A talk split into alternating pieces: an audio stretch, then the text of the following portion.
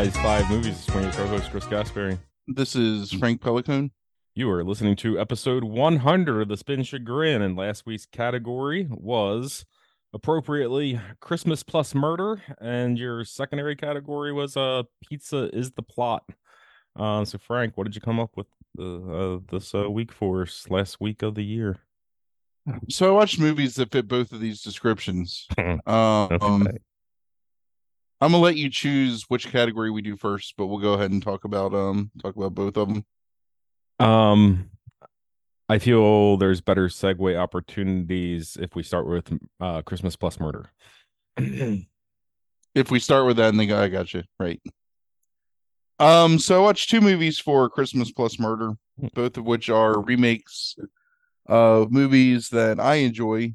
Um, one is uh the 2006 remake of Black Christmas, which Hmm. is known um style stylistically as Black Xmas. Isn't it? Um, yes, that's how it's on the poster and the thumbnail art and and the Wikipedia. Dude, you seriously hadn't seen this? No, I why would I watch this movie? I, I, I just, I don't know. There's no reason to. And Okay. I'm going to tell you in hindsight there was no reason to. No. No. Oh, oh man. I Yeah. told you never to watch this, right? Well, it was there and it has All right. Christmassy murders. it does. Most of the Christmassy murder stuff is either Krampus shit or like some low budget horror stuff. And I wanted to watch like an actual Mm-hmm. Hollywood movie. So I watched two fucking Hollywood movies. Anyway. Um so this stars um Michelle Trachtenberg, uh, Mary Elizabeth Winstead, Lacey Chabert. Um you wouldn't know that any of them are in it really because it doesn't matter. Um here's how I'm going to review this movie. I'm going to tell you what I liked about Black Christmas, the 1974 movie, and we've talked about that movie before. And then I'm going to tell you how this movie does none of the things that that movie does well. Hmm. So, just briefly, that movie is about a group of sorority girls that are trapped in their sorority house around at Christmas um, by a snowstorm, and they're brutally murdered one by one by a hidden assailant that's um, hiding in their attic. Right? Mhm. That's the general gist of the movie the guy in the attic is a psychopath um lived in the house previously escaped from a mental institution all, all this stuff is not like super explicit in the original movie because there's an element of suspense and mystery to it right like why are Mhm. these people getting killed but um directed by bob clark one of the better um one of the best horror movies of the early, 70s um and kind of a trailblazing movie in the slasher genre so anyway that's black christmas so this Black Christmas is roughly the same plot. There's a group of sorority girls that are um doing a secret Santa in their sorority house on Christmas Eve. Um instead of being just like kind of normal, like down to earth, like people like they are in the original movie, they all have their own traumas and Mhm. peccadillos and there still is someone murdering them in the house but you explicitly learn the backstory of the people getting murdered or the people doing the murdering through a series of not well placed or planned flashbacks that involve um a woman murdering her husband because her son has jaundice and then proceeding to um rape her son when he's older so she can get impregnated because the guy that she murdered her husband with can't get her pregnant. Mhm. and then her son gouging out the eye and attempting to murder his daughter's sister. Um and then he's in a mental institution but he escapes by killing a dude with a candy cane um and then everybody in the house basically is getting murdered. Um there's a weird subplot where a guy who's like plays the role of the townie guy in the original black christmas um is actually the scumbag who's been making sex tapes with another girl in the house. Mhm. um and his girlfriend finds out like when the other girl has like already been murdered and disposed or yeah murdered and disposed of. Um I don't know, pretty much just a lot of people get killed, and then the final girl improbably survives for a long period of time. They've added an additional element with the sister being the one that's actually in the attic murdering them, and the brother Billy Lenz, whose name you hear a thousand times in this movie, who is somehow worshipped in the house as like an urban legend that they buy gifts for every year, um, has also come back to murder people. There's some people under the stairs shit where people are in the walls attacking each other. Um, even though the whole house gets lit on fire and Billy and Agnes are trapped, Agnes is the sister, by the way, inside the burning house, they both survive and get to the hospital in the middle of a snowstorm with no transportation and manage to harass and murder um, one more of the women that survived um, before getting killed, both of them by this final girl survivor. Um, Black Xmas, uh, one of the least inspired and most tone deaf remakes I've ever seen. Hmm. Like we talked about this maybe last week when we were talking about um the Watchmen movies and RoboCop in specific. Yeah. Um, just not understanding what makes something great and ruining it. Yes. Um, there are no beats in this movie that are better or even comparable to the first movie. Uh, it steals so liberally. I mean, it's like arachnophobia, um, people under the stairs, uh, psycho in some parts. Um, and it's also just like blatant, you know, like there's no weird mystery to it. It's just like all right in front of your face. yes. Um, No subtlety. yeah, so hated that movie a whole lot. well, it's like the you know, there's um there- there's that whole like abortion like kind of like subplot storyline in the first one, right? And it's like there's there's these like conflicted uh, emotions, right? Like there's like, you know, some character development that's going on there. It's like adding some subtext to the movie. Like there's nothing here. There's nothing in that scene. Like it's what are some other movies around this time period? I'm trying to think of like what are the big horror movies that are like just awful. Uh, we've talked uh, uh House of Wax. That's Like- a little earlier than this, isn't it? It Like is. 2006? That's fine. I mean, it might not be 2006. It might be 2004 or something. But it, the the movies, the the mainstream Hollywood movies around this time period, that's all this was. It was just Sure. like it was just like another example of this. Like, let's cast some pretty faces, um, in a movie, and have a bunch of fucked up shit happen to them, a bunch of death. that is true. No character development. Like you None. said, it didn't even matter that none of the the some of these good actresses Yeah. are in this movie, right? Like, I mean, I actually think that Trachtenberg and Chabert do a fine job here sure, with what little they're given. But I mean, they're you know whatever they're human at least, yes, yes, or they uh, feel like it. but yeah, it Well, they- was just so. They have this subplot where Claire, who's the first girl that gets murdered, um, in the attic, um, her sister comes looking for her randomly in the middle of this snowstorm that apparently no one can get through and is too dangerous to be out in, but she manages to get there somehow. Like anybody that needs to get to the house for plot is just Mhm. going to get there, whether it's snowing or not. right. Um, but they can't go anywhere. Like it's too dangerous for them to try and like get out, but anybody can come in. Um, God, one of the, I don't know who that actress is. One of the most wooden, like awful performances ever. I think. Like I really just not a fan of that performance. Which one? Ah, the sister, the older sister, like the second longest survivor. Mm. You know what I'm talking about? I can't remember the actress's name. Yeah, I can't remember either. Yeah. Anyway, terrible movie. Yeah. One of um one of the most yeah, just unnecessary. Like I would rather watch the Psycho remake again than watch this movie. Just Sure. because it's so there's just nothing to it. I, I don't know. It's just bad. Yeah, this is um this was written it was directed actually and then uh written also with his partner um by Glenn Morgan of X-Files fame. If you remember those names from back then, Mhm. Glenn Morgan and James Wong.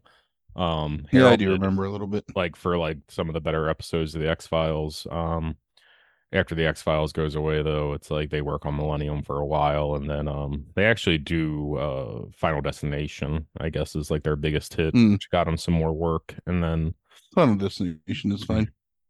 yeah, um, but as a director, he has this and Willard to his credit. Um, Morgan.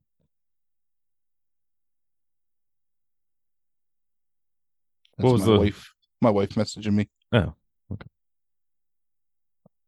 Um, so let's move into number two. Yeah, what was the second movie? Yep. So another remake of a movie, um, this time um 1984 Silent Night, Deadly Night. Um, this one is just called A Silent Night.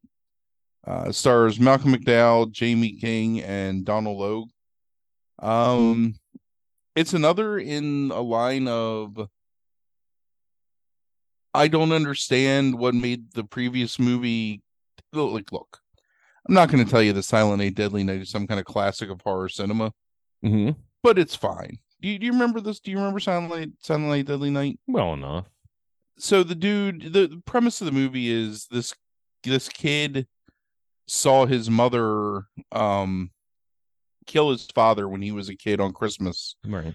and he went insane, and him and his brother were put in a mental institution, but this nun like kind of like won him over and turned him good and he left. And she got him a job in a toy store but he's still a psychotic. So he feels the only way that he can like fulfill his purpose is to dress up like santa claus and murder a whole bunch of people at christmas time. Right. there's some funny shit in it. Um the schlub dressed up like santa claus going around murdering people is is is pretty good um and in the end like they take him out because you know whatever. I can't remember how he dies at the end, but they're like they they end up taking him out, and then the sequel is like 30 minutes of that previous movie just played over again, um, with like 40 minutes, 50 minutes of like new movie in it, with the brother being the main character. hmm Um, so anyway, so have you seen Silent Night? 2000? I have not. No. Oh no, I'm sorry, 2012. No. So much like Black Xmas, um, Silent Night takes the plot of the movie and reverses it in order of how it's told. So you don't even know anything about like the backstory of why this person is killing people until how long is it? Like 111 minutes, maybe. Uh, 94 minutes. 94 minutes. So you find out the reason behind the murders 84 minutes into the movie. Maybe Okay. 85. Um so it starts out with this dude dressing up like Santa Claus and murdering this guy with electric like electrocution, I don't know, Christmas lights. And then Jaime King is this young um fledgling police officer in this small town where Malcolm McDowell is like the long-standing sheriff and her father was this hero cop and she's going around like she gets a call that um somebody's missing or something I can't remember. And anyway, so she starts to stumble upon the corpses left by this killer Santa Claus. So it's um the the two people in the beginning there's a woman and the man they were having an affair. That's why they got killed. Then there's some people that are making pornography in a hotel room.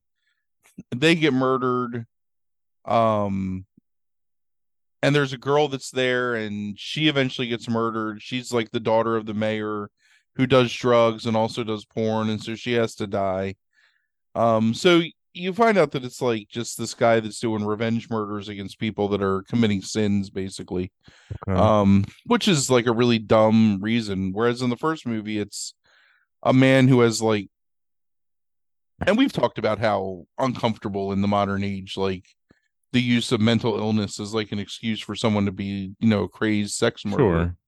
but whatever i mean at least it's like Right. the reason behind this guy who on christmas has gone nuts and is going around murdering people right Right. but in this movie, they don't tell you. Like it's just the dudes who are going around murdering people, and they're all people that have done bad things. And people are like, "Oh, Malcolm McDowell, number one, like But- God rest him, like needs to just stop acting. I think like he's. I mean, I guess Malcolm McDowell, the, the the guy from where that guy like started to what he's become, it's just really just sad. I don't like thinking about him. As soon as you said he was in this movie, I was like, oh, I mean he's just earning a paycheck. sure. Um, but anyway. So what it turns out is that the girl's father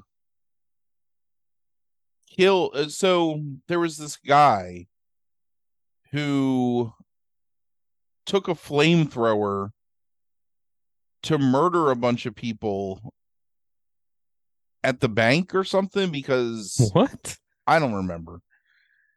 I really don't remember like this whole plot point. It doesn't matter. He like he went to murder some people with a homemade flamethrower at a bank. that is not the that is not what I would guess at the end. The clue is a He- flamethrower in the I'm, bank. Like, I'm telling you, this is you find this out 10 minutes left in the movie. and his son watched him. And so the cops came and the, the cop that arrived was Jaime King's dad, but you know, 25 years previous. hmm. and told the guy, "Hey, like put the flamethrower down. I don't want to shoot you." And the flamethrower guy was like, "Roar!" in slow motion to like shoot him with the flamethrower, and the cop killed him. He shot him hmm because he didn't want to get burned up with a flamethrower. Sure.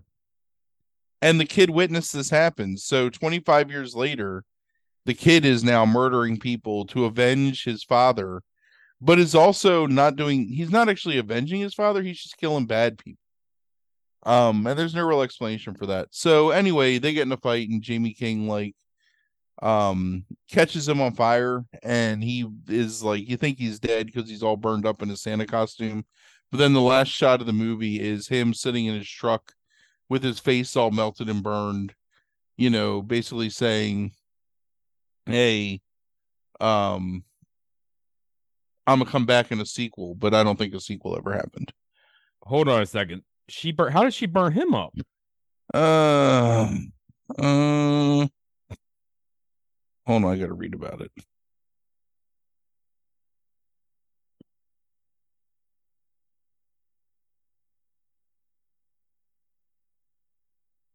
That's him on fire.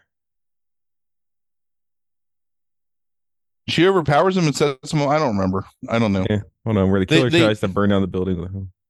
They get enough struggle, and she like over, you know, all of a sudden has like super strength. and- Okay, so let me hold on. Let let's just, just think about this for a second. Do you think this movie was like rewritten and she was going to catch him on fire at the end and they developed the backstory? No, I think they. You think they broke the backstory first? And then Yeah. thematically tied in him getting caught on fire at the end? Yes. Well, no, no. I think that they thought they were being super clever, where they were like, "We're gonna."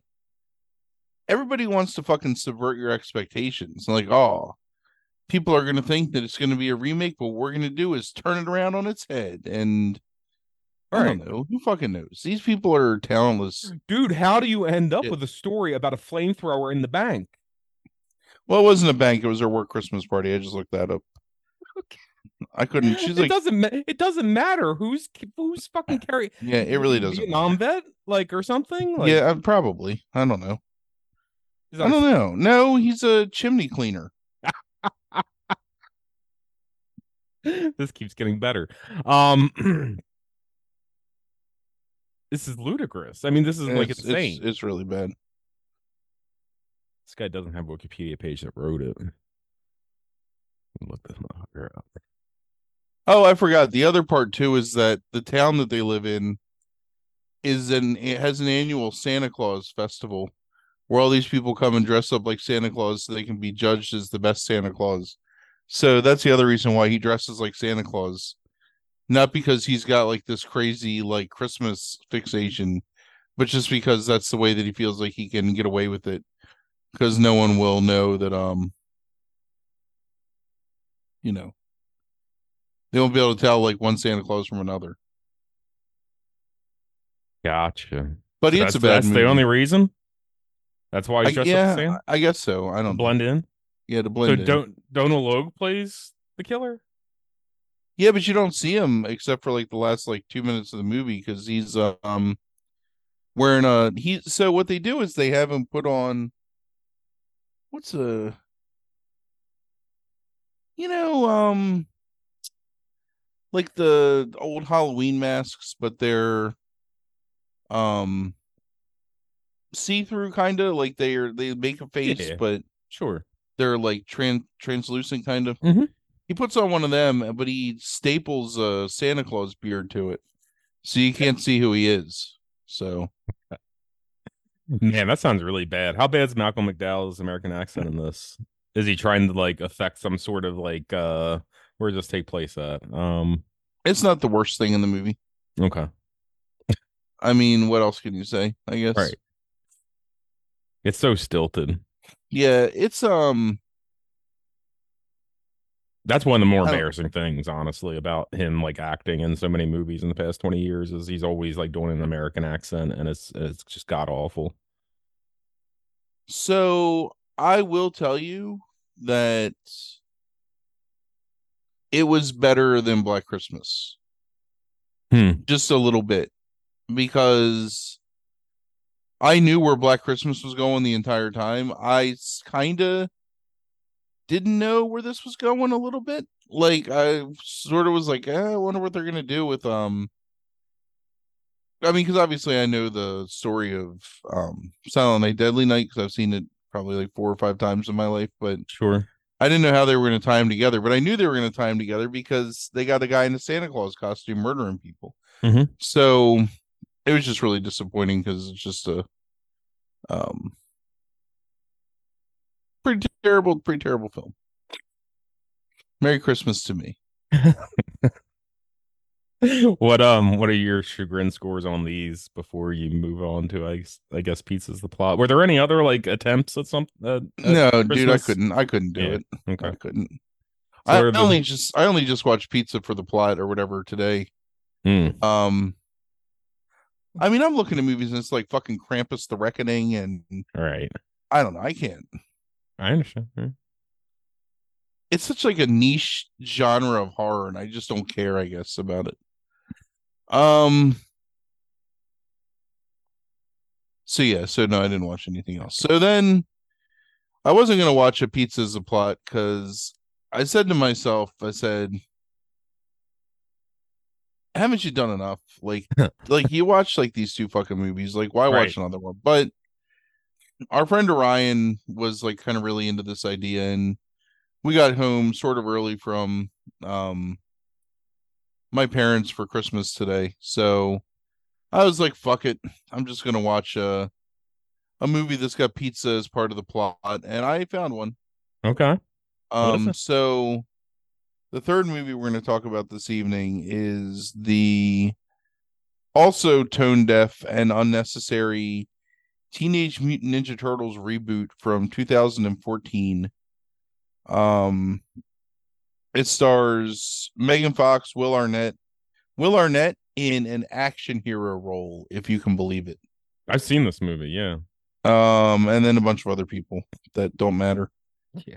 Um, what'd you think of it that you've seen it? Why have you seen this movie? Uh we just randomly went to the movies to go see this. To, like one we were just wanting to go to the movies and there was like nothing playing, so we saw this like back in 2014. You and Brandy? Yeah. I don't know, man. That's a bad choice. It was a bad movie. Here's why this movie's bad. There's I don't really want to talk about. there's I lots mean, of we'll- reasons why this movie's bad. We'll talk about some things, but. Uh, did you grow up with the Teenage Mutant Ninja Turtles? I Like, had, were I you? had action figures. But did I- you know like the the cartoon and Sure. did you read the comics? Like, Not the comic. No, it was the cartoon, and then the action figures, and then the movie, like the first movie or whatever, and the the uh, arcade game too. Like those were So- popular around that time. The I'm Teenage- familiar. the Teenage Mutant Ninja Turtles have a pretty distinct origin, right? They have a Mhm. pretty well known like history.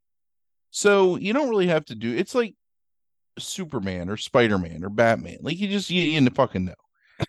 They got dumped in some mutagen. This fucking talking rat found him and taught him ninjutsu, and they're fighting against the Shredder and the Foot Clan, who are trying to take over New York City.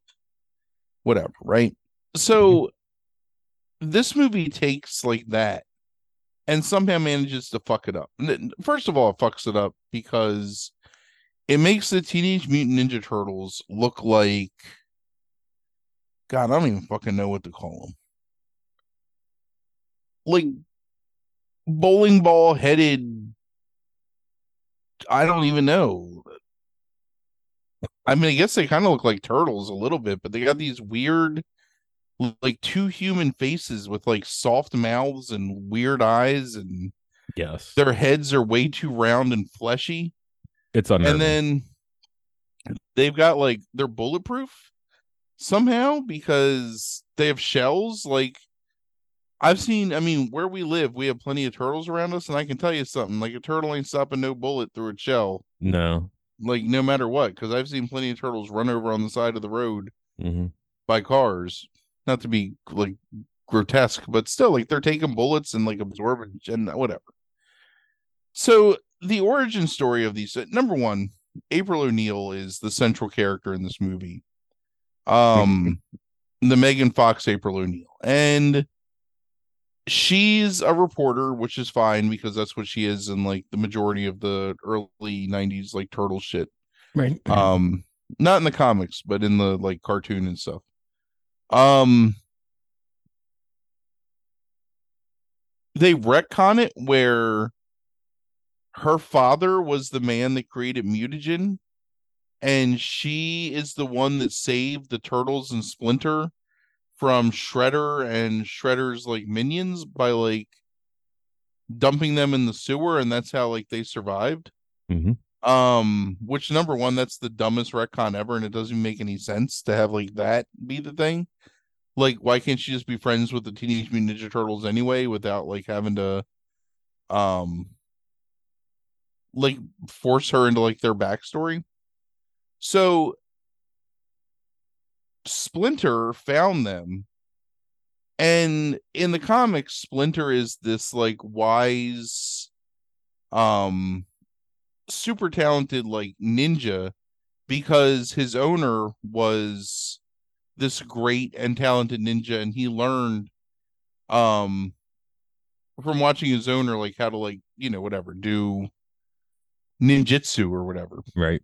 And then his owner gets murdered by by shredder and splinter escapes and he finds the turtles and he like nurtures them and raises them and teaches them um ninjutsu completely ridiculous like story, but whatever. That's the story of the turtles. Mm-hmm. In this one, Splinter finds like I swear to God, like a pamphlet called How to Do Ninjutsu and teaches himself fucking ninjutsu in the sewer and then passes his ninjutsu knowledge on to the four turtles. Yeah. So he's not like even like a master or right. anything. He read a fucking like magazine. Yeah like how you like we used to see like ninja magazine and fucking 7-eleven it would be like picking up like yeah this is going to teach me how to be a ninja and then like actually becoming a ninja.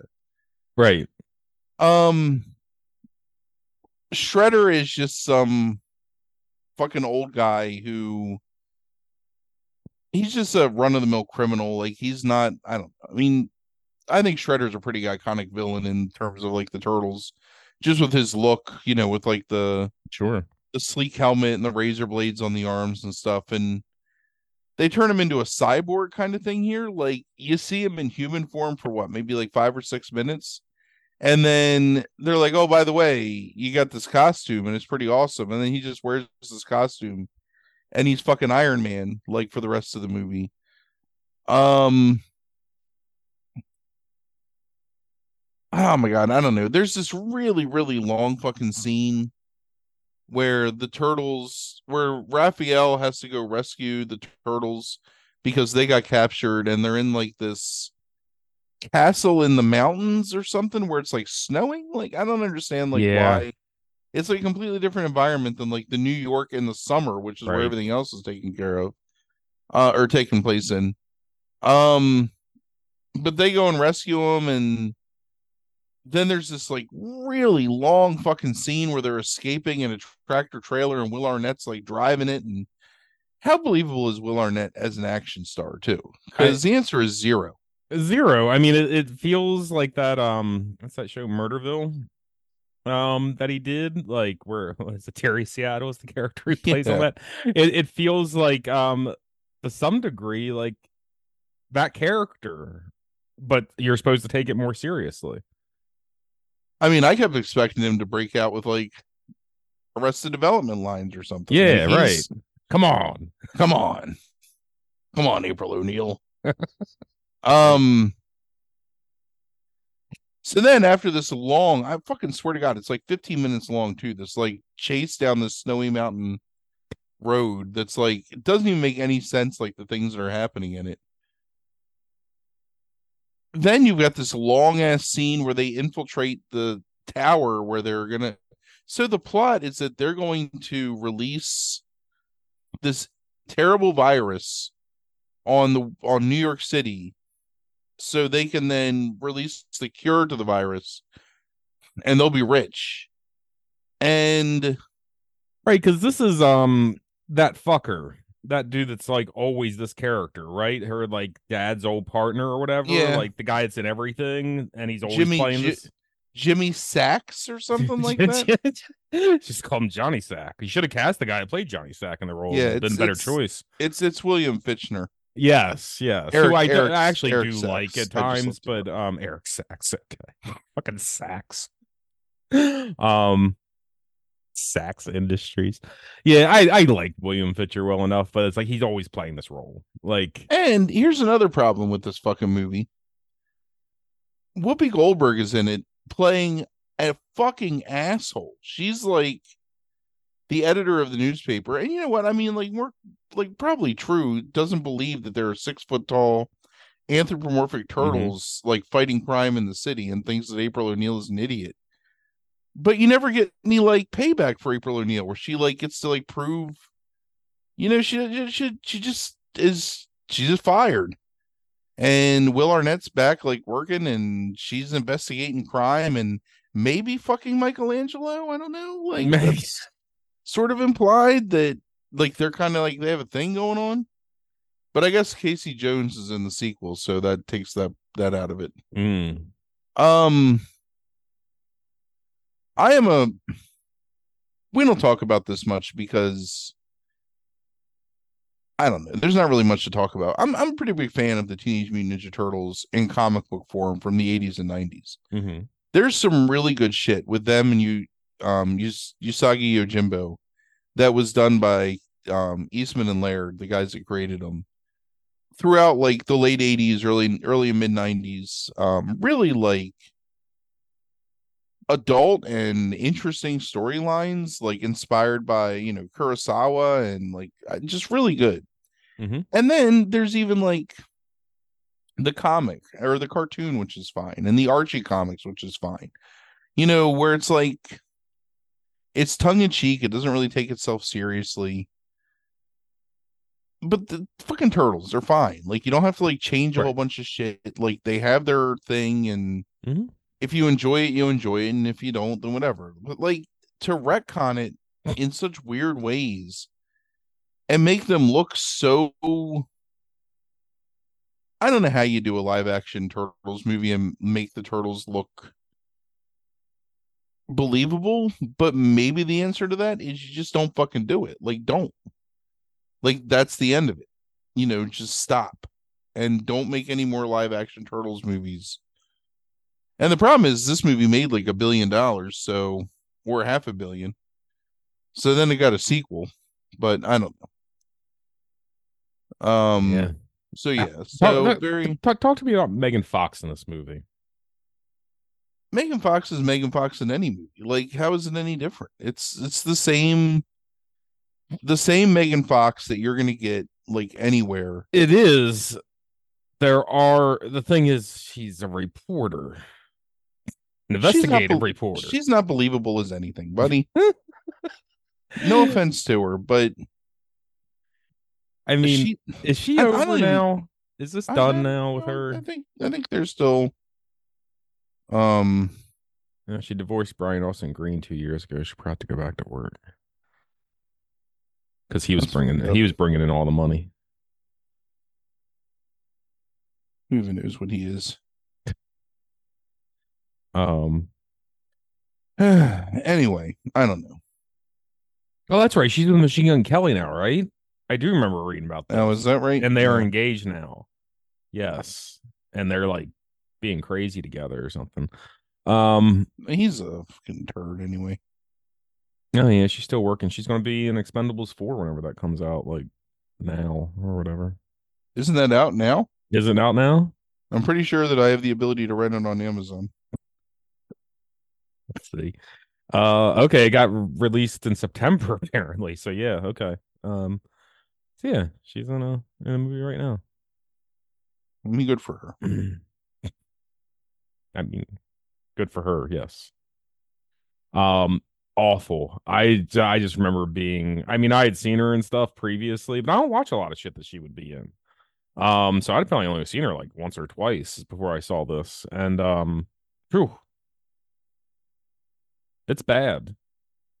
Yeah, I don't know, whatever. I was more like angry about the turtles. I don't care about April O'Neil. Let me compare this to something, and then we can just move on to the Okay. the the fine points of the rest of the podcast. Uh huh. Did you watch the Super Mario Brothers movie that came out? No. Okay. The Super Mario Brothers movie is the perfect blend of reverence and subtle satire with a decent plot that just moves along. You know what I mean? Mm-hmm. It understands the source material. It understands that you understand the source material, so it's not like trying to fucking I don't know. Like do all kinds of crazy sh- it's just it tells a story and it's fun. And if you like Nintendo, you know, as a video game company, you'll probably find something to enjoy in it. Mm-hmm. It's not for everybody, you know, it doesn't have to be for you, but if you know it, it's enjoyable. But in this point, like if you know the turtles, it's not going to be enjoyable. And I just don't understand like why. And I think all three of these movies really kind of like fit that bill, right? Like Mm-hmm. I like fucking I mean I love Black Christmas and I like Silent Night Deadly Night to a point. So just don't fuck it up, you know? Like just just do it the way that it was done before and there's no reason why you can't just like if you really want to remake it because whatever, maybe you're trying to get all these millennials who have never seen Black Christmas, you know, you could just make a different movie, right? Because they don't they just want to see some people die. Right. But if you really want to base it on that because you're so creatively bankrupt, then just remake the fucking movie. It's a good movie. Right. You could do like your fucking sex tape subplot, your drunk sorority girls. You could do all those things Sure. and just make the original movie over again and it's fine. And you know what? No one's even gonna like yell at you. Like who's gonna yell at you? Fucking the ghost of of fucking Gene Siskel or something? Like you don't give a shit. Oh, that's a yeah. Gene Siskel, he's dead. He wasn't dead when he came out, but you know, you get the point. Oh, so what are the what are your uh scores for these? Oh, I didn't give you them before. Um, Black Christmas is a nine. Hmm. Um, Silent Night is like an eight, and the Turtles is also eh, it's like a seven, I guess. What what elevates Turtles to be just slightly less chagrin than those other two movies? After what you just said about, I know you have personal connection to Turtles, which makes you a little angrier, but you sound pretty Um, angry talking about the Turtles. I thought that the Turtles. Oh, I thought that the Turtles was at least watchable in the sense that like you could tell what was going on in action sequences. Hmm. Like I didn't like it, but I could still see everything that was happening like on screen and I understood it. And I mean that's at least something, I guess. Yeah. Why's Raphael's arms like as big as his body? Like, why Raphael is the enforcer of the I understand. Why why are his arms like the size of his body though? It's like the the size of his torso. Like Well, because he's a different kind of turtle. it's absurd. Like they are, they're, but they're all like, that, aren't they? Like, they, I just remember them being so overly muscular. Like, So in the comics, and I guess in the universe that this is trying to eventually pull from, um Raphael ends up being the only surviving turtle when the other ones all get murdered. And he basically takes up all their weapons and becomes like this like dark turtle enforcer yeah, kind of. well, that's dark. Um so he's always the one that's like training the most and constantly pushing himself to be the strongest. You know. I don't know. Like It's all the- and God, those faces are so off-putting. Like the turtle's face. it's really bad. It's yeah, it's that's another thing too that I don't get how movie companies have not grasped in the modern era is like you got to stay out of that uncanny valley. Like don't make me look at something that's so uncomfortable Mm. because it's got like wet lips and wet eyes and it's making like weird faces at me. Like I don't need that shit. Well, they tried to. You can tell they tried to imbue each turtle with its own like slight bit of humanity that make them like just a little different in the face, and it's uh really off-putting. You know what they remind me of? Now I got it. Gears of War. That a video game series, like how they were Ugh. overly done in terms of their size, like compared to like a normal human being. That's what they all look like. They all look like Gear- Gears of War characters. Yeah, I know I feel about that, but Zapped. You can feel. You can just say okay. okay. go about your business. Go. Oh, what's that Nicholson line? Hmm. Can't remember. All right, so nine eight seven. You ready to see uh, what your first category is for 2024? Sure. It's all you, by the way. Uh, me? Oh, right. You did it. Spin that wheel.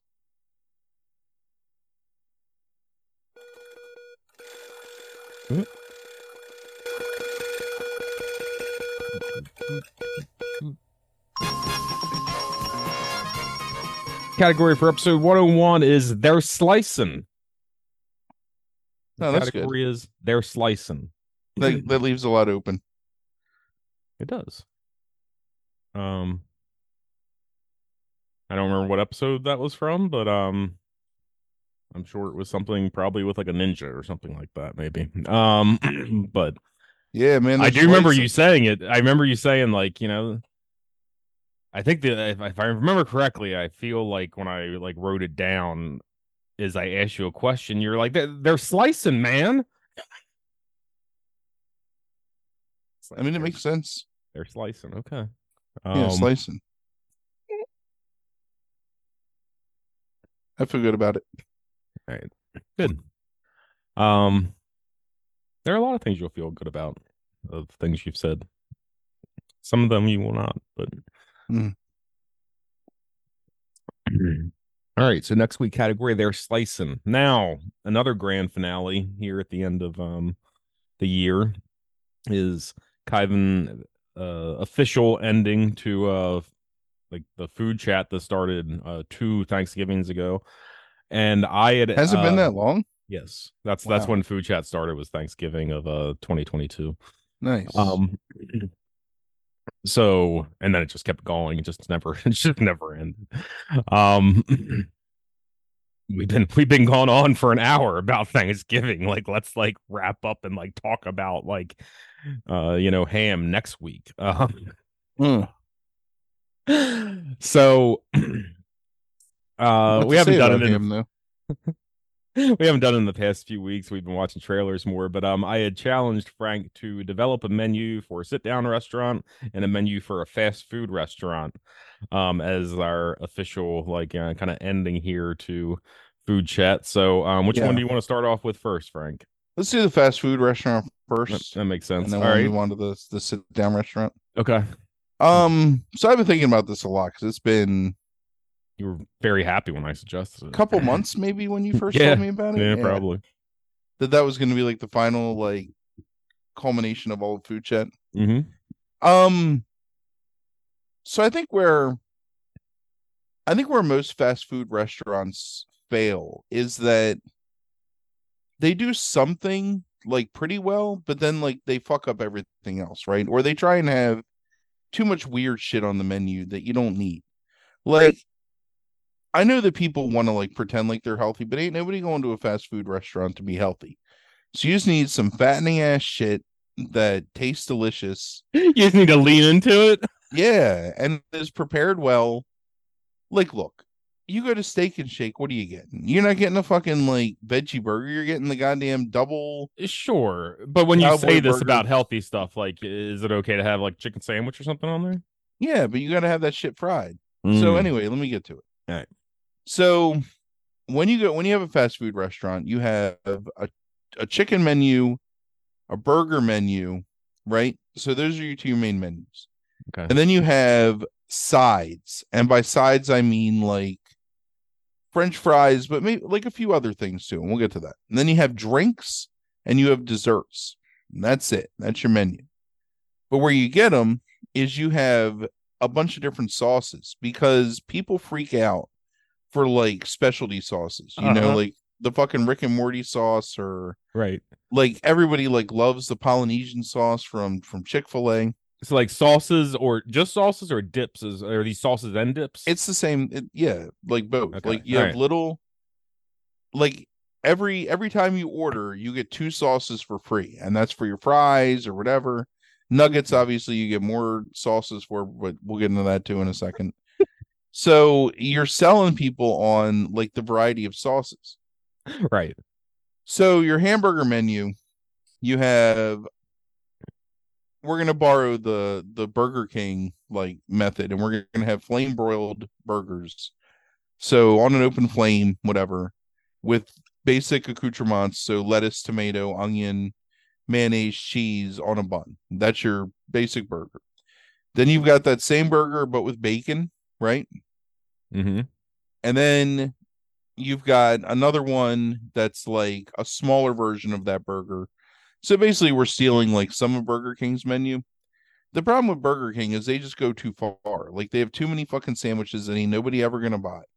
Like nobody wants your goddamn sourdough Big King or whatever. And but the difference is that you have these three basic burgers, but then you have the different sauces you can put on them. So you can add you know, barbecue sauce, and you have a couple different barbecue sauces, like a sweet and hot, and like a vinegary, you know, like a Carolina style, and whatever. So you can make your burger unique in that respect.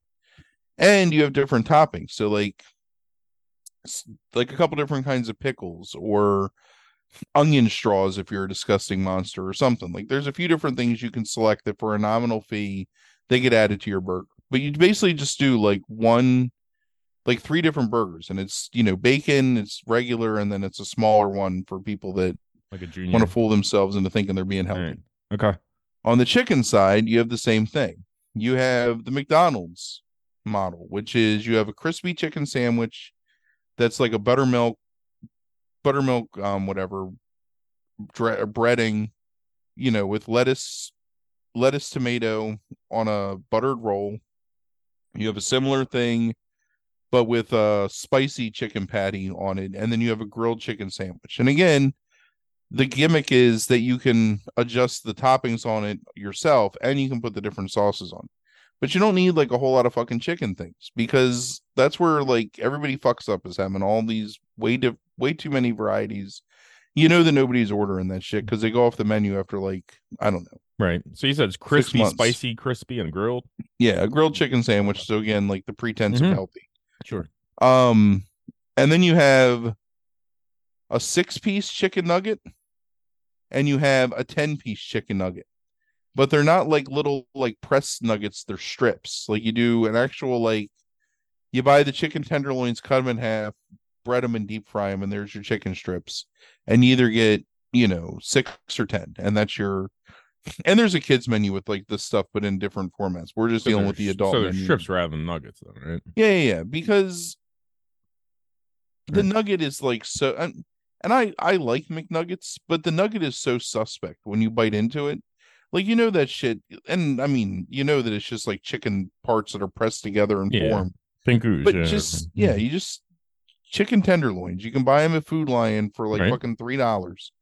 You just get a make a deal with somebody and get a whole bunch of them shits, and that's what you're you're deep frying for your chicken. That's all your chicken. Then you have a rotating seasonal menu where you have a rib sandwich, you have a pulled pork sandwich, you have a like Thanksgiving roasted turkey sandwich What's on that? part of the year. It's thin sliced turkey breast with a cranberry relish um and stuffing on a like a brioche roll. Basically it's like uh like a Bobbie or whatever, but on a bun. Gotcha. And you have it for, you know, from the end of October through the beginning of January. Right. Your pulled Okay. pork sandwich is your summer sandwich. Your rib sandwich is your your spring sandwich, and your winter sandwich is. hmm, I don't know. I'd have to think about that. But there's like another like fourth like seasonal sandwich. But you rotate Mhm. them. They're the same sandwiches every year, so people can get excited about eating them, and then they go away and they can wait until they come back. And you got to make sure they're good, right? Like it's got to Right. be like vetted. And so if something doesn't sell well, then you rotate it out with something Sure. else. But I genuinely think a rib sandwich, a pulled pork sandwich, and a like Christmas sandwich would be um well received. What would be a good winter sandwich? You needed something else for that chicken crowd. Yeah, maybe that's it. Maybe the winter sandwich is like maybe that's oh, but you already had that with the turkey sandwich. Right. I don't know. I'd have to I, I didn't give that enough thought. I just was thinking about the seasonal menu. Chicken cordon bleu sandwich. Oh, there you go. That's delicious. Perfect, right? That's nice wintry, the melted Swiss with the the ham and the chicken, um, Mhm. grilled chicken cutlet on like a like an artisan roll, whatever, blah blah blah. Mhm. Or maybe you do like a French dip. That's another good one, right? Hmm. Like you just do like thin sliced roast beef with like a side of jus on a There's your a, side. bag, a Right. small small baguette roll. Yeah. so there's all of your main meal items. You have on your sides menu, you have a side salad and a side Caesar salad. They're like two dollars or whatever, and they're you know somebody who wants to get a salad has that choice. You have French fries, and then you do you do straw cut fries like the thin like McDonald's style Mm-hmm. and you have a steak cut style fry. And that comes with a serving of malt vinegar and sea salt. So you can have like the board boardwalk fries.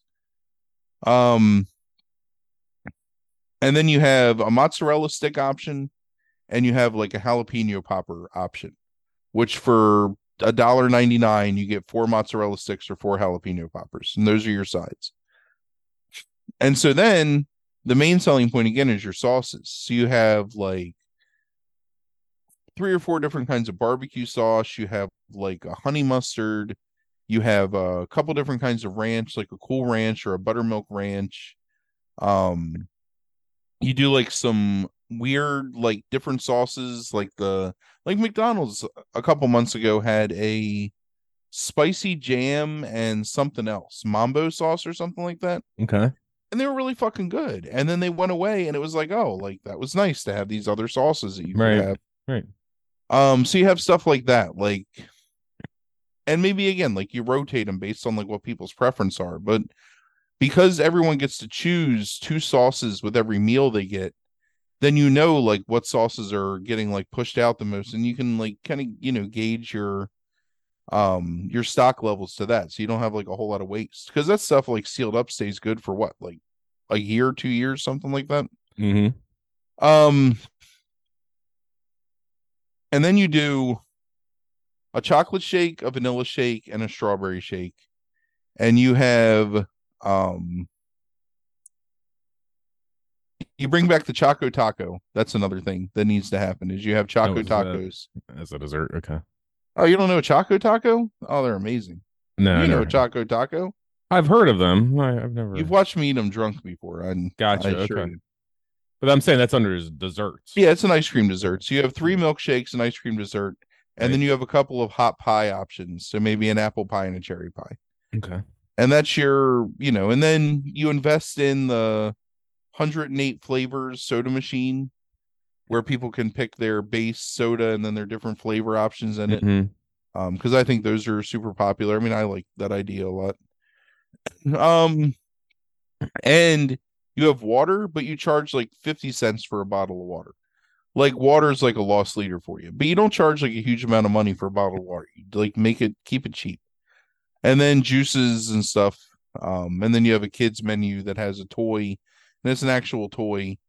Um, and it's just smaller versions of a couple of your different adult menu items. And then you sell breakfast, and you sell breakfast from 6 a.m. to 10 a.m. And it's a sausage and egg sandwich on either, you know, like you don't want to have like a hundred things. So you have like a croissant, um, an English muffin, and a biscuit. And then you have a breaded chicken sandwich that's on the same things. Um, and then you have a bacon, egg, and cheese on the same things. And then I like honestly the idea of like Wendy's, so I'm stealing their season fries, like the little like potato wedges. And honestly, you can just take like the leftover remnants of your steak fries and like recook them in like um spicy like spices. Mm-hmm. Um and a couple of different dipping sauces to go with that, like uh maple honey maple barbecue sauce or um some kind of like tangy like spicy ketchup or something um and that's your breakfast menu and you serve coffee all day long and you have orange juice for people that want it Okay. So sausage and egg, chicken, bacon, egg, and cheese. Those are the three. And you have variations like for each of those croissant, muffin, and biscuit. it's a croissant muffin and biscuit yeah Okay, so that you basically you can choose your type of holding device with any Exactly. Okay, yes so it's all about customization, like all of this. Yeah, the- exactly the point You is like letting letting people have the op- it's it's limiting it's limiting the menu items but expanding the amount of choices that exist within those menu items Right. does that make sense it does. Yeah, so you're able to customize I see it. you know your and you do it through like sneaky shit like sauces and stuff like that like things that'll stay good for a long time Right. So you're not like spending a ton of money because nobody wants you know some weird ass topping you got this month Sure. like you just change it by the the sauce you put on it and i think that i, I think it works really well Hmm. that's my fast food What kind of ID. what kind of what kind of bun is that Bobbie on? um i think that goes on like a like a brioche roll Okay. Like I think a Bobbie, may- may- maybe it's a buttered, like buttered toasted brioche roll or something. Um, I think Bobbies are are really good just on white bread for the most part. Sure. You want to capture like the mayonnaise on the roll, but not have it be overpowering, and then be hearty enough to hold in the stuffing, cranberry, and um, uh, turkey. It's pretty good. I um so are you also serving everything else during breakfast or that's just your bre- like that's No, no, you you only- get? Yeah, you only do breakfast at that time, and you can't do breakfast any other time. Okay, yeah, but I'm saying can you serve the other things during breakfast? Or is it No. only the breakfast items? Only only breakfast items. Okay. and you want to like you want to get like good sausage and good bacon and you have like regular bacon and you have canadian bacon just you know for whatever the the illusion of choice um but you bring like you and it's you have to serve it you have to make it cheap too like i went to wendy's the other day it was fucking like $13 for a sandwich and a drink and um fries and it's like make that shit like like six dollars or something. I don't know. How are you supposed to do that in this economy? You could do it. How much do you think it costs Wendy's to make my fucking Like, baconator? are you are you saying people are like milking people? no, of course. That's always. But I mean, you just got to undercut them, right? Like you got to be, you got to set the price limit. Like maybe it's seven dollars for a combo, and then people will come all the time. Like you be busy as shit. Right. Like, especially if the food is like halfway edible. Like people always want to um like stopping at something good for breakfast. Right. And if it's less than ten dollars and you get like some change back, I mean, people will be really into that. I, I I genuinely think that what I just described is like the perfect sustainable fast food restaurant. All right. Got it captured. Um, what's the what's the name of um what's the name of your fast food? Oh my god, I don't know. That's fine. I'll let chat figure it out. Yeah. Um, I'll feed them the information. Like, in this restaurant's going to open in like three years because chat's going to like steal the idea and feed it to somebody else. Like, this is would be the absolute perfect fast food restaurant, and we're going to find it. Fucking chat pipeline. Mm. All right, it's so gonna sit be your fucking fault. yes. Oh no, it's completely unethical to be feeding other people's ideas into the shit. So yes, it would be entirely my fault. Um there's no regulations around it, so so you can't sue me. All right, sit down restaurant. So this one was really difficult for me. Mm. Um, because on one hand, I like a restaurant that has a wide variety of things you can get, like depending on what you're in the mood for. But on the other hand, I understand that that's kind of unsustainable. Like you can't you can't always have like every ingredient that you need to make whatever, right? You Can't So always get what you you- want. Now, if you try sometimes. um so I struggled a lot with like what's the menu on this restaurant? Like what are you aiming to achieve? And what I really think cuz I always think about Cecil County as being like the litmus test for what is successful cuz we've had some good restaurants here that have failed and some mediocre restaurants that just continue to thrive like time after time. Mhm.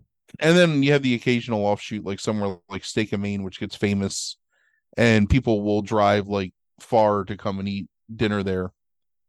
Um, so I think what you have to do is so we went the other night to a restaurant called Forge, Mhm. um, which is a local restaurant that specifies in quote unquote like Southern style cuisine.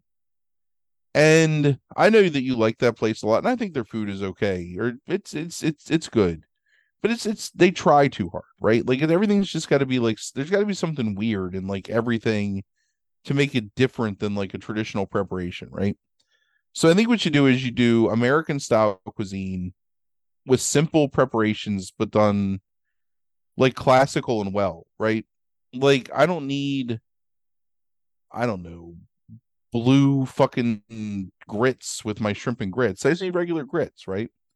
So I think you have cuisine choices from like different regions of the country, but it's all stuff that shares similar ingredients or is like easy and like relatively inexpensive to make.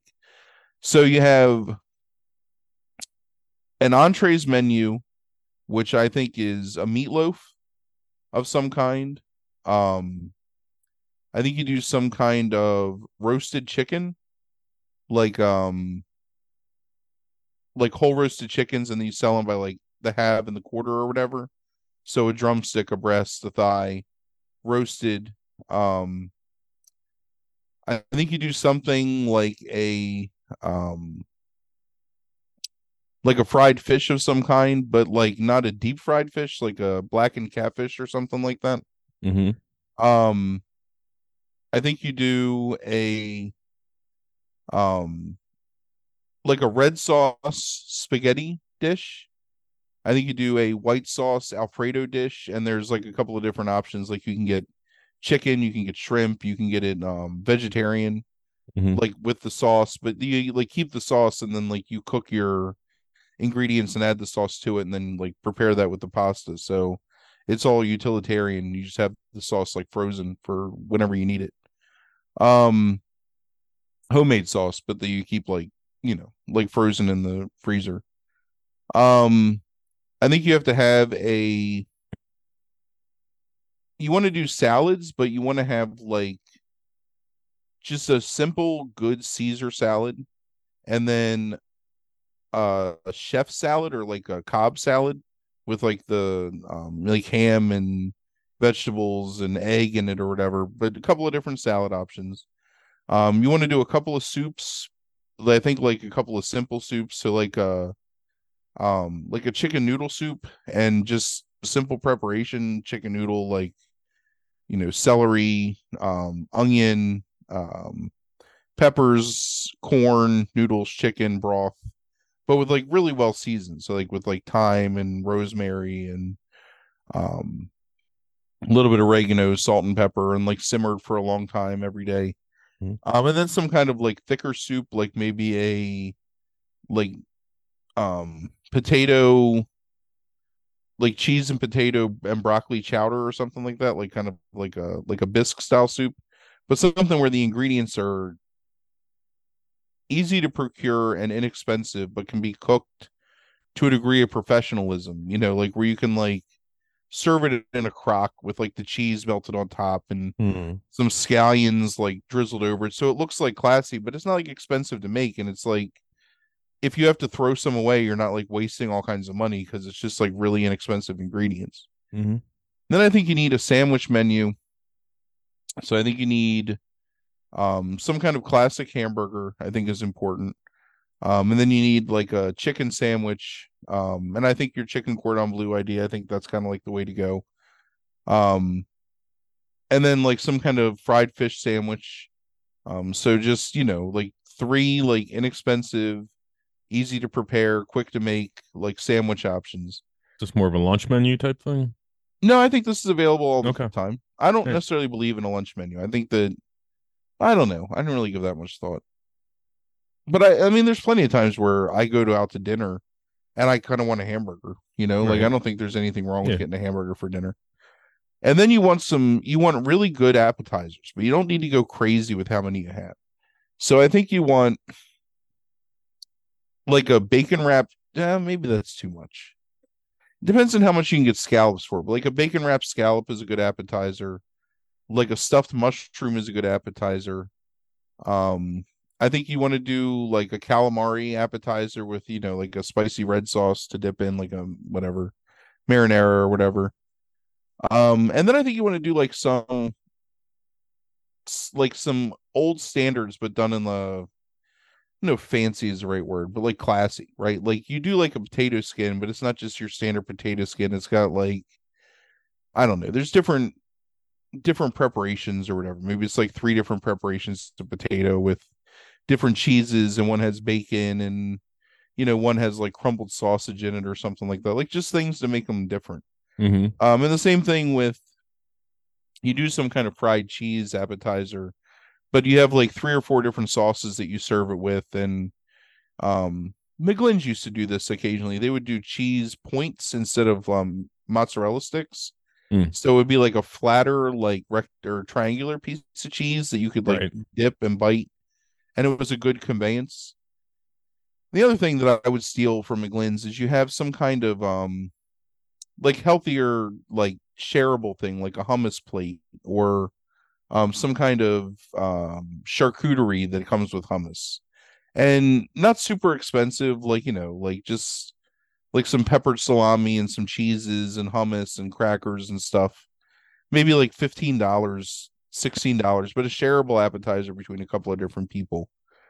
Um and then i think you do a really simple dessert menu. Like you have a couple of things that again like you can prepare. You want to don't want them to be frozen or whatever like something you can prepare fresh.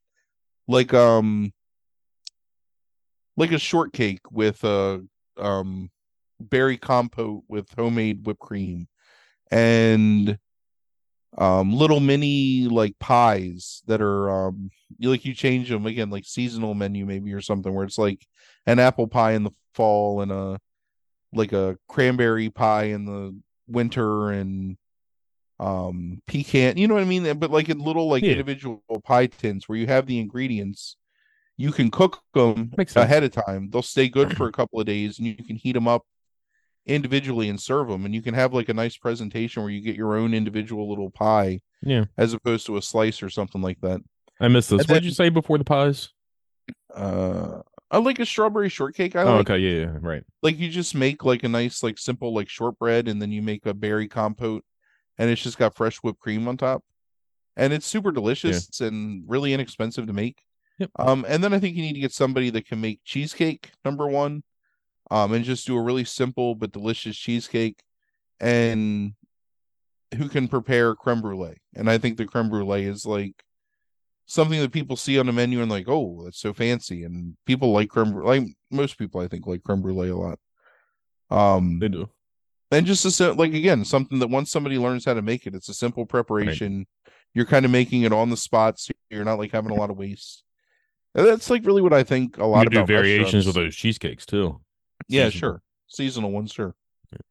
That's the thing that I think about a lot when I'm like looking at restaurants and because I've been, you know, because we we used to go out to eat all the time and Mhm. you still go out to eat quite a bit. I mean, I don't do it as much, but I look at places that succeed and I look at places that fail, and I think the places that succeed are places that just do something well and they don't try and go crazy. They don't go like like Steak and Maine has That's steak- that's their success. It's the same. It's been the same thing for 15 years since I first went there, sure.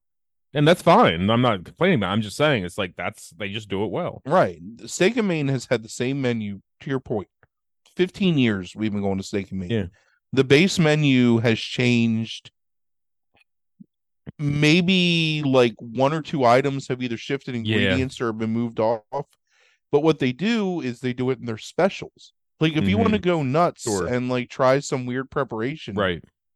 it's a special and it's a limited quantity and when it runs out it's done and then people are like oh my god the next time like i can't remember what i oh i was at steak and maine six months ago and i Mhm. had a pan-seared atlantic sea bass with cockles in like a cream sauce and a risotto and it was fucking amazing and it was a special and i got it once and Right. if i ever see it again i will be enticed to go back and eat Sure. that food again. But that's but but the specials, you're absolutely right. I mean, and Forge does something similar. Like they have more of a seasonal menu, but um, it's like that vermicelli that I got the other night.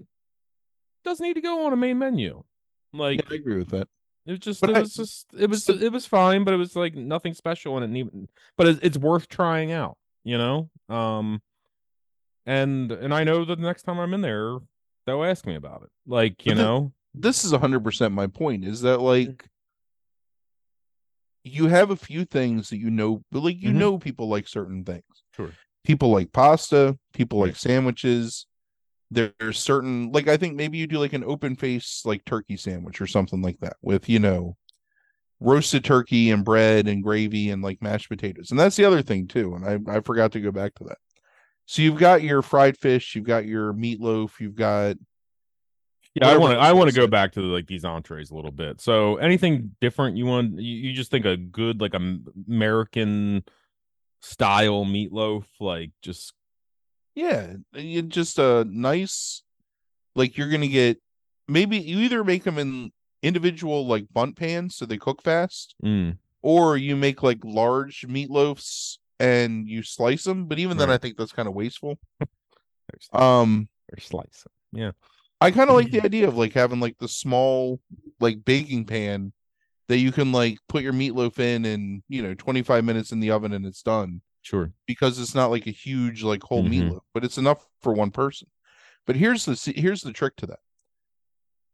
All of your sides are a la carte, but they're all available with any entree, and you Mhm. get to pick two, and you do like like Cracker Barrel style, right? Where it's you just have you have stuff that you can make a lot of that again is inexpensive. So you do like really good mashed potatoes, you know. So when we go to Thailand, and you wouldn't think this, but some of the best mashed potatoes I've had in my whole life were in Thailand. And it's a really simple preparation. They mash the potatoes, but they add like sour cream and then they put cheese and then they broil it for like, I don't know, a little bit of time. So you get a crust of like this cheese on top of the mashed potatoes. And when Mhm. you break into it, like they're just creamy and rich and they're amazing Right. and that's what like you sell people on is the idea that there's maybe let me think what they would be so i think you want some kind of green bean like haricot vert or whatever and bacon right hmm i think you need some kind of like corn casserole thing. Like I, I think maybe your mom makes it, She does. but where it's like it's not like a like cornbread. It's like a little looser than that, right. but with like like like sweet corn cake, like what they used to have at Chili's. Yeah. You've got a mashed potato. You've got a really good traditional style macaroni and cheese. So, you know, macaroni and a cheese sauce with like a little bit of um of a breading on top to give it like some crunch. Mm-hmm. Um that's four. I think you do I don't know. I'd have to I'd have to think about it more. But you have like like six sides that are things that are easily prepared that don't cost a whole lot of money to make.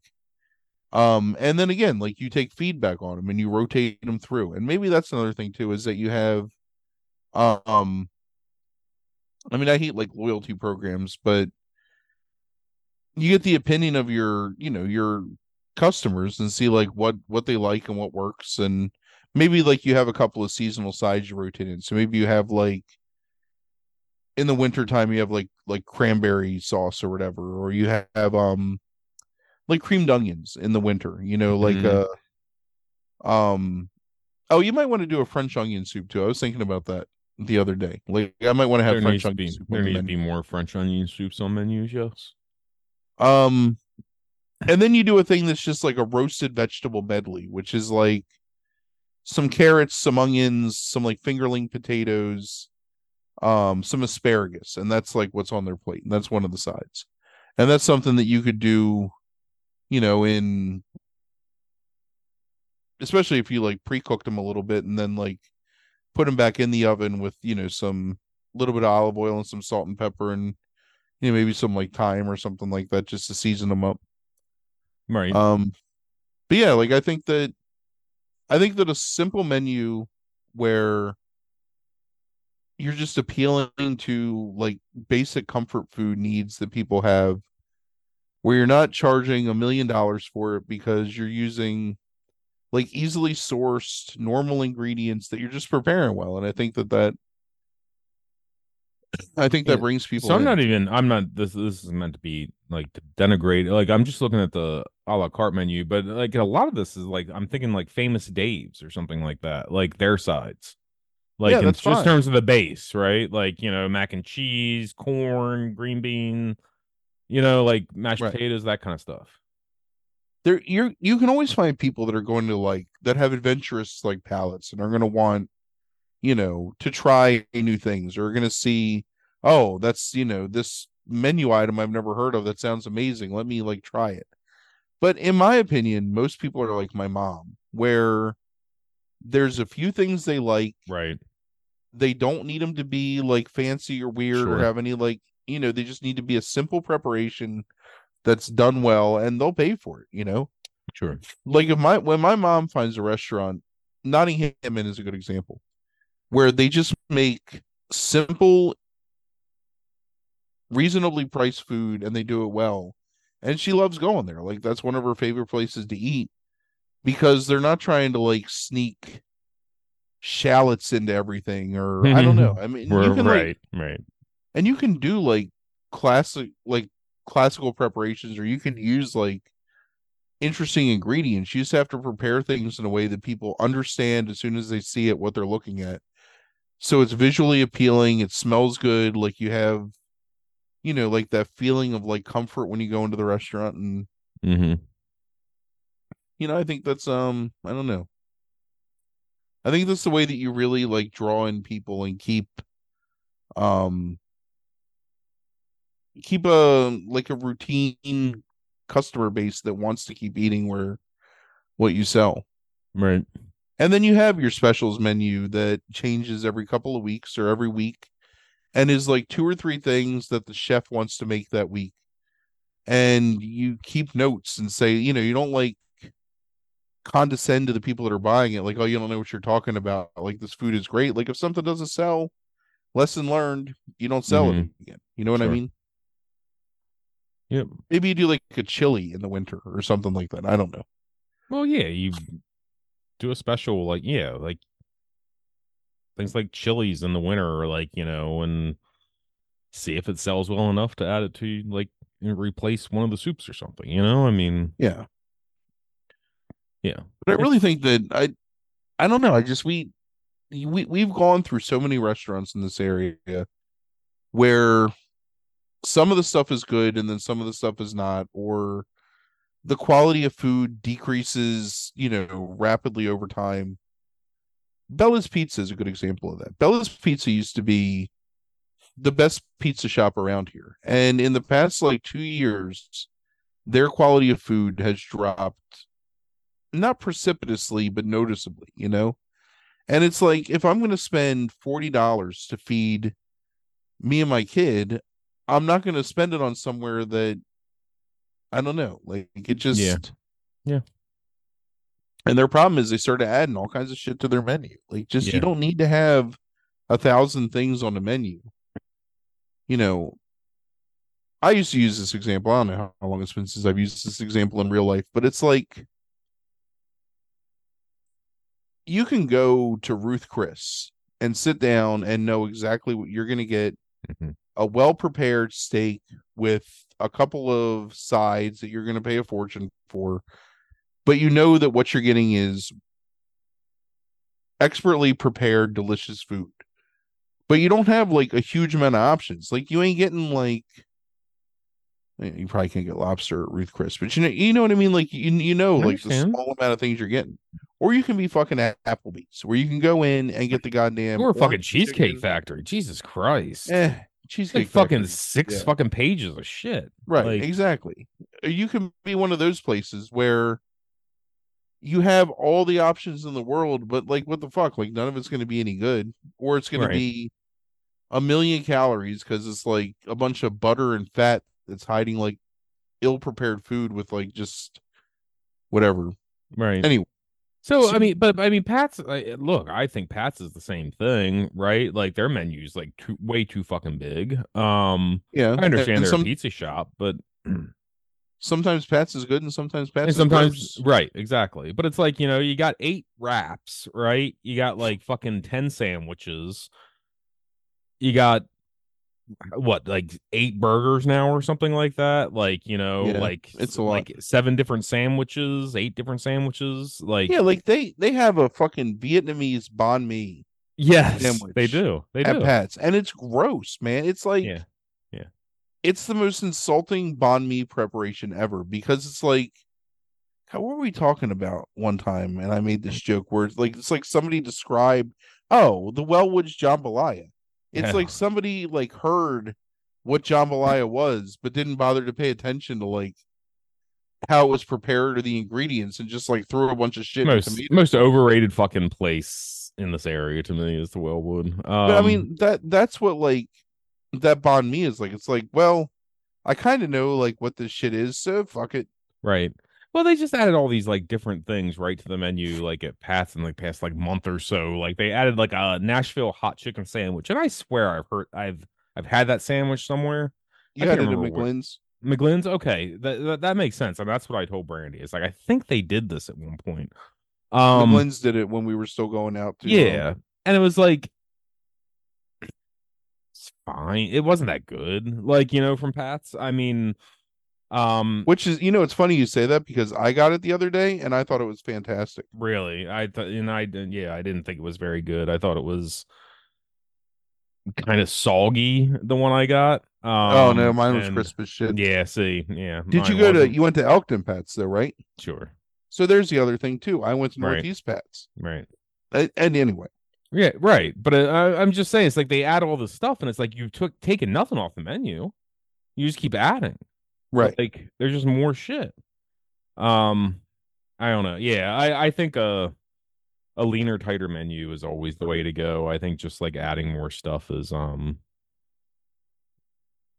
is a bad move. So I I agree. They they added this brisket stuff too, and then there's like a chimichurri chicken that I tried. Like yeah, what the try that? No, I'm not gonna get chimichurri anything Dude, for fucking dude, Pats. awful, Fuck out of here. awful, awful. Chimichurri Pats. I was just looking for something different to try because it's like since like March of 2020, we just been fucking ordering out every Friday night, and let me try something different. Yeah, I understand you. Um, but yeah, not not good. Um, so yeah. Um, all right, cool. Um, I was there any other questions I had about your? Okay, I just want to clarify. So, okay, meatloaf, kind of traditional roasted halves and quarters. You said roasted chicken. Yeah, I think you do. Um, because I think you can buy a couple of chickens every day.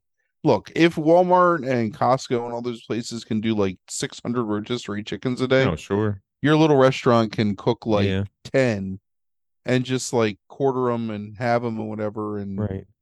And you weren't very specific. I know you said blackened catfish, but you weren't very specific with the fish. Like, did you some kind of fish preparation. And then I think you need some kind of, um, I don't know, like, like a, like maybe a pork preparation, like a pork loin or something like that. Mm, like pork loin medallions with like a gravy and whatever, like your choice of the sides.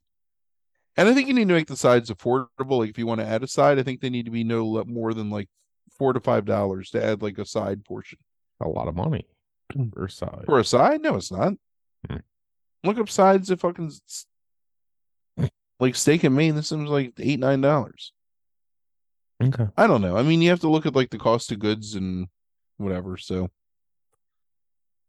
All right. Um. I. I. Uh, yeah. I think I got everything here captured then. Um. All right. So mini pies. I like the mini pie idea because I can actually eat pies most of the time. most places don't have enough pie, even though I don't really care for pie. But I think you do pies, and I think you partner with um, like you find like a local like place that makes ice cream. Like um, stop at stop. No, you were fine with the pies. I don't. I don't need ice cream. I I I, want some a la mode, but it's just an option. You know what Okay. I mean? Okay. Everything. It's still like everything here is an option, right? Like, right. Um, I think I think that is the key to the modern world is like allowing someone to customize the thing they're buying. but that, but that's the trick right and that's the balance is that you're absolutely right customization not it's not about options right. like in the sense of like cheesecake factory is the one i always use that their fucking six page menu like that's not what people want because then that becomes overwhelming it's just like fucking scrolling through netflix or prime or something like that trying to find something to watch it's too much Yeah, it's too much. what you want is you want something that is curated for you, but you want options with inside of Yep. that. You're exactly right. Yeah. I think you got your finger on the pulse.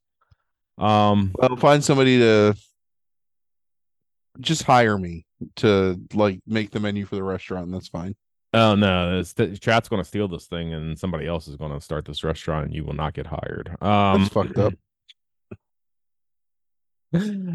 uh all right, that was fun. Um yeah, I I I agree with you on the fast food menu too. Uh, uh, like in theory, like about just like going simpler because there's like way too much shit. Um, and there's not enough seasonal stuff in fast food restaurants either. Yeah.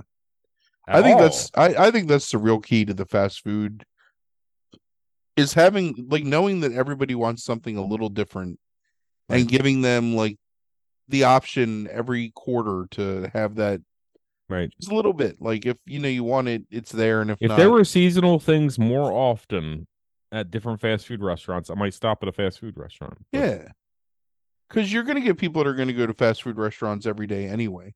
Right. Like that's just how they live their lives. But there are people like us who don't live at fast food restaurants.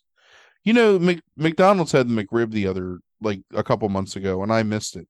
Mhm. Um, and I was genuinely disappointed that I didn't get to go back and get a McRib because I like the McRib.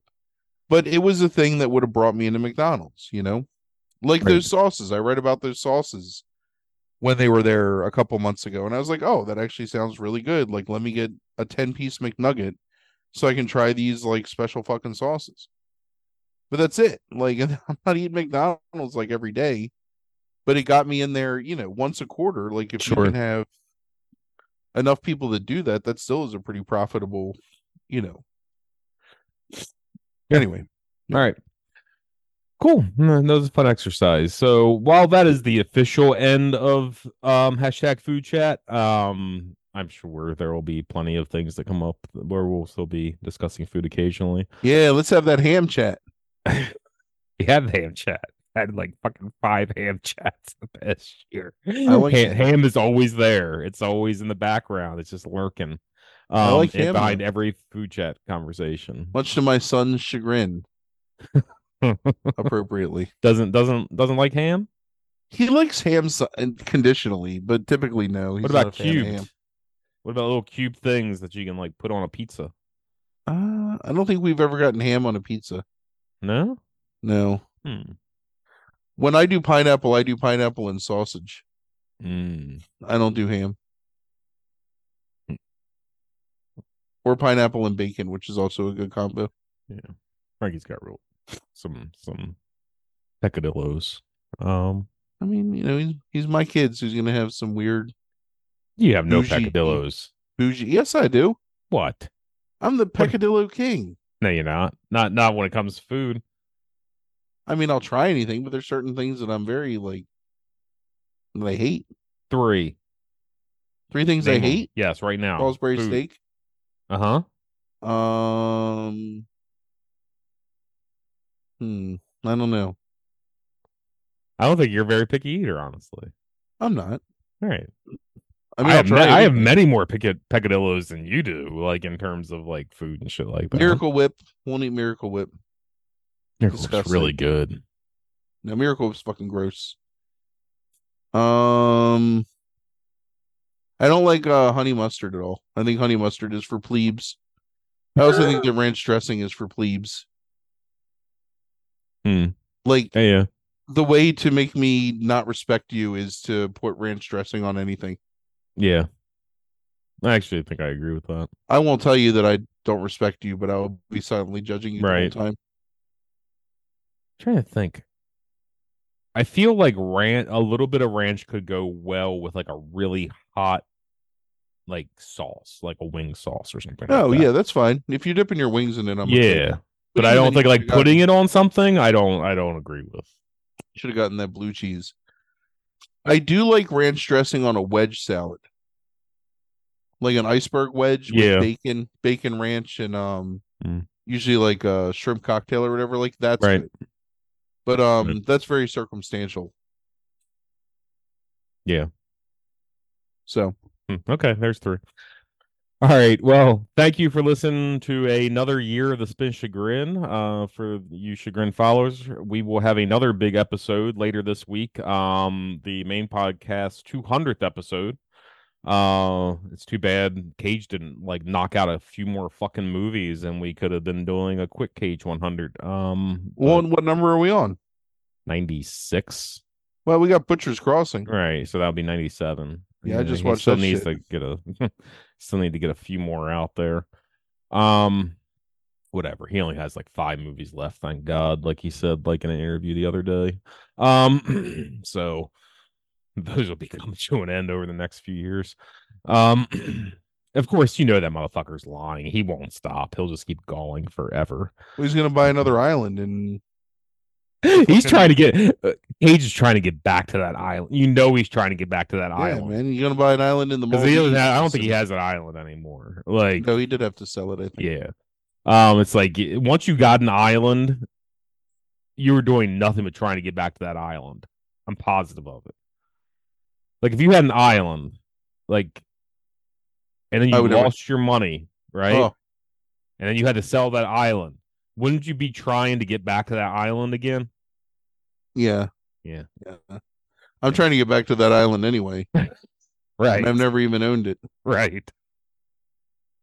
So, all right. Um, but yeah, we'll be back uh, with episode 200 um later in the week, uh, where we cover the top five movies of 1973, 83, 93, and 2003. And then we'll be back next week um with the category of They're Slicing um on one They're slicing. Thanks for listening, everybody. Merry Christmas. Merry Christmas.